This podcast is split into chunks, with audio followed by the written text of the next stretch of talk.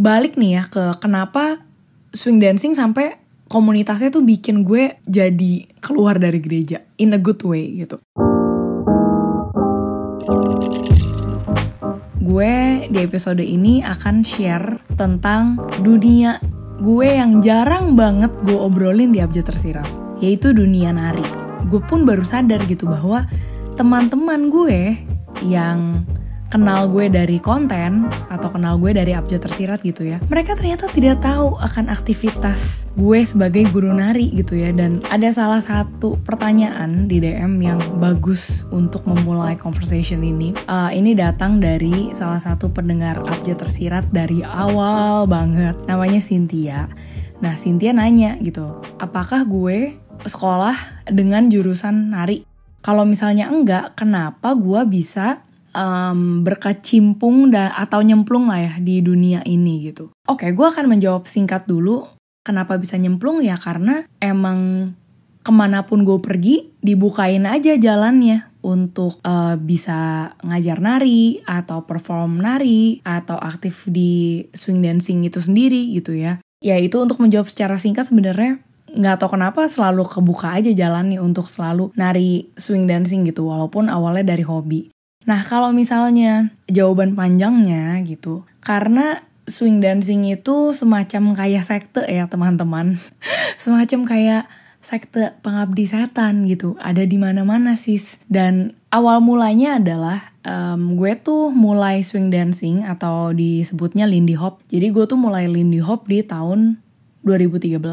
Memulainya karena hobi aja. Karena di saat itu gue uh, jadi student miskin di Perth di Australia.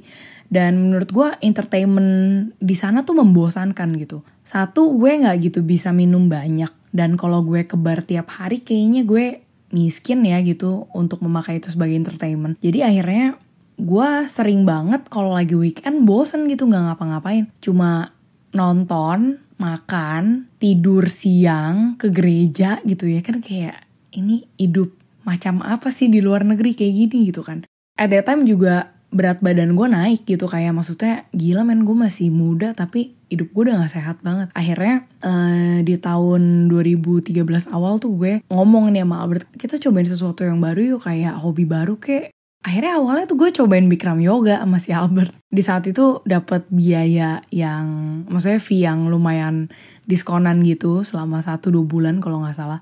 Habis itu harganya langsung mahal. Jadi kita kayak udah nggak mau mahal gitu kan cari yang lain. Dan dengan randomnya di awal tahun 2013 akhirnya gue nyaranin nih ke Albert Beb yaudahlah kita cobain hobi barunya nari aja gitu terus gue masih inget sih muka Albert yang kayak what the fuck nih cewek random banget dia agak bingung kenapa gue tiba-tiba mau nari tapi dia mengiyakan gitu ya. Terus um, kita punya tugas nih berdua. Jadi gue cari satu pilihan genre nari gue apa terus dia juga abis itu kita compare dua tarian ini kita mau sign up yang mana. Jadi gue um, bilang udah hip hop aja aku suka rap aku suka ini gitu gitu kan. Meanwhile si Albert kayak beb hip hop tuh nggak aku banget. Gimana kalau kita cobain ini namanya Lindy Hop? Kayak ya udahlah ya ada hop hopnya ambil aja deh. Sedangkan itu juga kan lagunya kayak pakai lagu jazz kan dan gue juga lumayan suka sama jazz saat itu. Akhirnya kita sign up Lindy Hop di tahun 2013 dan ya udah kita akhirnya beberapa bulan kemudian jadi makin suka makin aktif, makin intens dan intinya sih gue jadi cukup ambisius gitu ya karena gue ngerasa udah get the hook of this dance gitu. Dan di kala itu juga gue ngerasa nari Lindy Hop ini bukan cuma nari doang, bukan cuma hobi doang, tapi merubah hidup gue in general in a better way gitu. Kalau misalnya kita mau ngomongin yang deep ya, karena followernya Abjad Tersirat senang sekali mengulik-ngulik hidup personal saya gitu. Jadi sebenarnya salah satu alasan gue sampai keluar dari keaktifan gereja gue itu karena gue gue semakin lama ada di komunitas gereja semakin merasa bahwa kok gue berada di komunitas ini malah makin judgmental ya sama orang-orang yang tanda kutip berbeda keyakinannya sama gue. Berbeda keyakinan nih ya bukan cuma dari beda agama tapi juga berbeda keyakinan dalam menjalani hidup, uh, apa yang mereka pilih dalam hidupannya, misalnya kayak apakah mereka mau punya anak atau enggak, apakah mereka mau nikah atau enggak, kumpul kebo atau enggak, sex before marriage atau enggak gitu. Nah, di sini gue nggak mau bilang nih dosa apa enggak, tapi gue lebih approach dari segi humanisnya gitu, di mana menurut gue terlepas pilihan lu tanda kutip berdosa atau tidak, menurut gue lo itu tetap layak untuk dihargai sebagai manusia dan diperlakukan sebagai manusia dengan hormat dan setidaknya lu punya hak loh untuk orang mengenal lu terlebih dahulu sebelum ngejudge lu gitu. Nah, balik ya ke komunitas gereja, di saat itu khotbahannya tuh entah kenapa makin lama makin judgmental semacam itulah gitu. Dan gue inget nih ada satu khotbahan yang bikin gue off banget. Jadi saat itu udah mendekati Natal gitu. Kayak kalau nggak salah udah 20-an Desember gitu deh.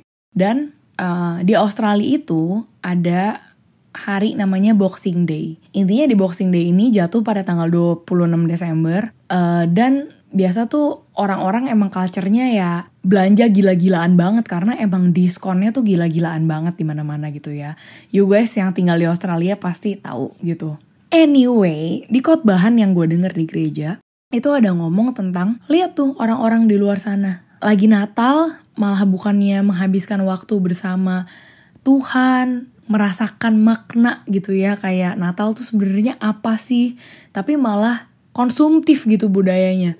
Tuhannya dilupakan tapi malah lebih mentingin kadonya gitu ya. Intinya rada-rada nyerempet ngomongin tentang budaya western yang tidak berakhlak lah dalam segi itu dan segala macem ngomongnya sih sambil ketawa-ketawa dan nggak fanatik gimana ya. Cuma at that time tuh gue langsung zoning out dan kayak tiba-tiba gue kayak dicabut ke dimensi lain gitu loh.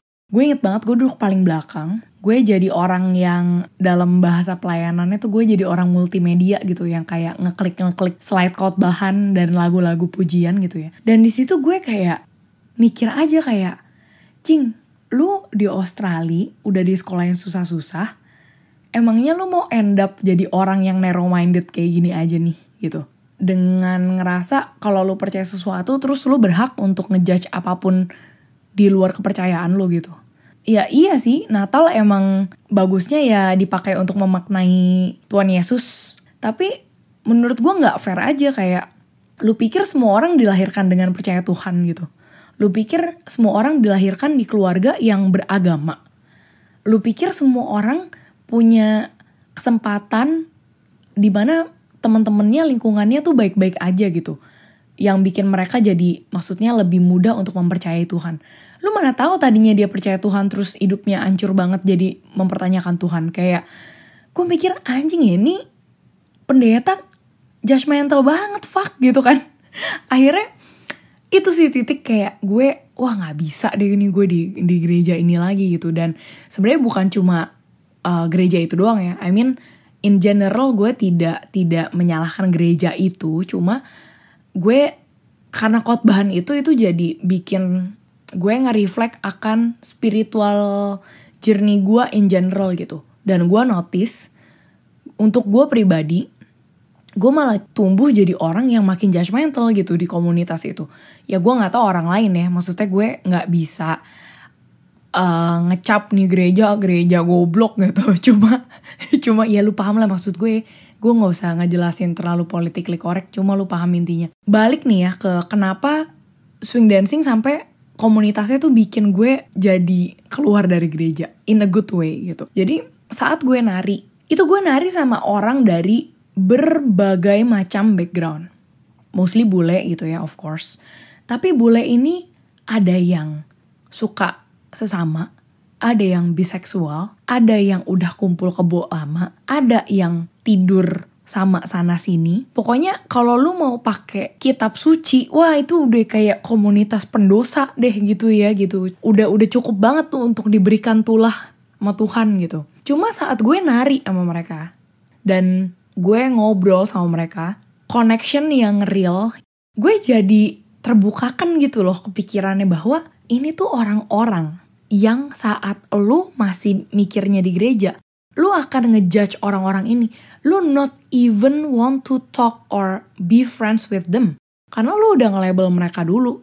ya udah kalaupun emang itu dosa terus masalahnya apa gitu di gue emangnya dia ngutang ke gue terus kagak dibalikin kan enggak juga maksudnya tidak merugikan hidup gue jadi kenapa gue harus repot-repot ngejudge mereka gitu bahkan mereka jauh lebih baik dari komunitas yang katanya spiritual gitu ya jadi akhirnya gue bisa bilang Tuhan malah memperluas spiritual journey gue, memperluas pandangan gue akan Tuhan itu sendiri, akan koneksi manusia itu sendiri, itu malah di komunitas nari Lindy Hop ini gitu. Dan balik ke Lindy Hopnya itu sendiri. Jadi menurut gue yang menarik adalah Lindy Hop itu sendiri tuh lahir dari segregasi gitu ya di zaman segregasi. Jadi di saat itu hitungannya tuh kayak tarian orang African Americans yang termarginalized banget ya Uh, dan di kala itu kalau lu mau nari, nah nari di ballroom itu tuh nggak bisa tuh kulit hitam sama kulit putih tuh bergabung gitu.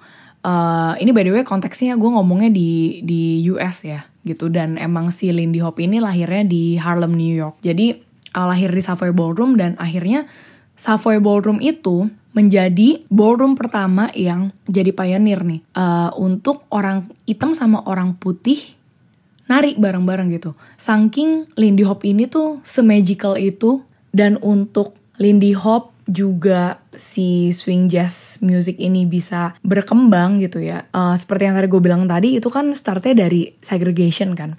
Banyak orang hitam yang karena termarginalize ya mereka nggak ada kerjaan dan bukan nggak ada kerjaan karena nggak bisa kerja nggak mau kerja tapi emang nggak bisa kerja gitu kayak sistemnya menutup untuk mereka bisa up there gitu ya jadi akhirnya mereka sekreatif mungkin cari duit. Salah satunya adalah dengan ngadain rent party gitu. Jadi rumahnya dibuka gitu ya.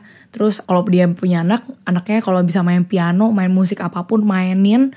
Terus misalnya kalau keluarganya ada yang bisa nari, nari deh lu. Abis itu udah kita perform nih buat tetangga-tetangga. Gue sediain makanan seadanya.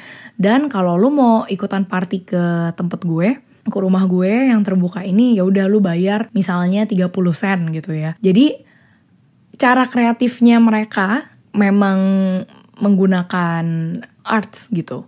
Dan kalau lo emang tertarik untuk ngecek ini semua, lo bisa coba cek di YouTube atau mungkin di Google ya. Ketik aja The History of Rent Party atau The History of Lindy Hop atau lo bisa ketik Savoy Ballroom atau lo bisa ketik The History of Frankie Manning gitu kan. Jadi Frankie Manning itu kayak salah satu penari legendaris lah di komunitas Lindy Hop. Dia udah pass away sih sekarang. Cuma intinya lo mesti ngeliat dia nari itu gila banget. So anyway, come back to hubungannya Lindy Hop sama spiritual journey, sama racism, sama apa ya segi humanis itu sendiri. Mungkin itu dia yang bikin gue stay sampai sekarang sih karena menurut gue dari komunitas Lindy Hop ini sendirilah gue tuh jadi belajar banyak ya soal self esteem gue, soal gimana punya apa ya bukan punya tapi lebih tepatnya nge-build body image yang positif untuk diri gue gimana cara deal sama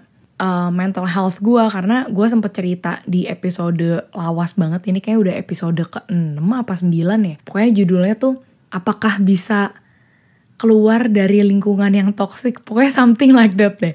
Cuma intinya itu gue ngomongin episodenya tentang pengalaman gue kerja di tempat ngajar nari yang orang-orangnya tuh bosnya sama teaching partner gue tuh gila manipulatif banget gitu. Sampai gue bener-bener ya the first time kena panic attack yang gila banget yang sampai gue nggak bisa napas ya momennya karena harus deal sama mereka gitu yang adalah orang-orang di komunitas Lindy Hop. Itu gue rasa titik di mana gue akhirnya jadi notice ya. Jadi kayaknya kalau gue nggak ketemu Lindy Hop gue nggak tahu deh kayak hidup gue arahnya bakal ke mana gitu. Karena emang bener-bener dari Lindy Hop lah dari swing music inilah gue bisa diberikan kesempatan untuk ngajar gitu ya. Padahal kasarnya kan ini bukan culture gue banyak history dari African Americans gitu ya dan ini berangkatnya tuh karena ada rasisme diskriminasi segregasi gitu dan kasarnya ya gue yang entah dari mana ini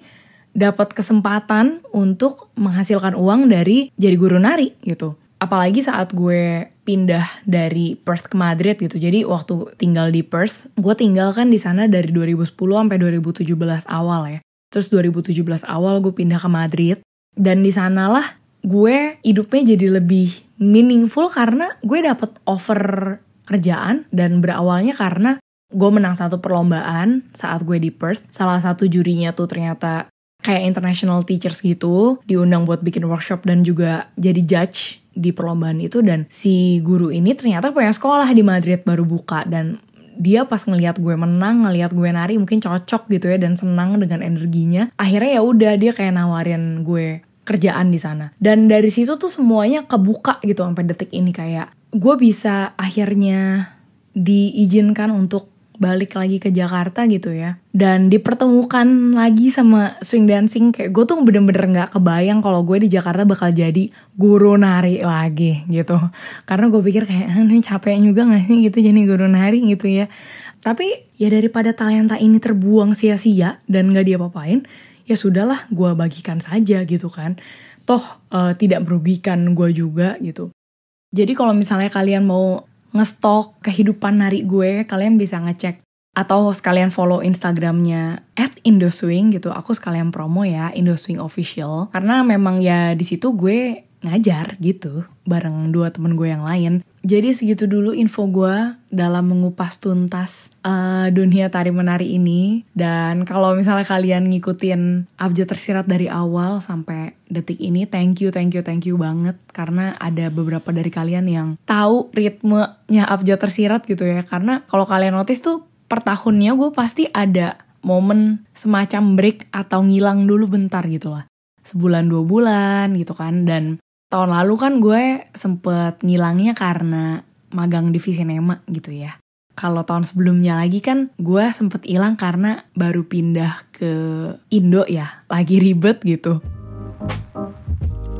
Dan salam kenal untuk kalian yang mungkin baru ngikutin podcast Abdi Tersirat atau mungkin baru follow tulisan-tulisan gue gitu ya, baru baca. Hopefully you get the idea of me dan kalau lo mau ngeliat hidup gue yang lain-lain lainnya lagi di luar nari juga, lo bisa langsung aja sih cek Instagram personal gue yang namanya @cingcing16 gitu. Sudah gue tulis ada di bionya Abjad Tersirat. Di situ tentu aja gue tidak seperti influencer pada umumnya karena gue kebanyakan cuma nge-share meme sama kucing doang sama foto selfie gue pas gue lagi boker.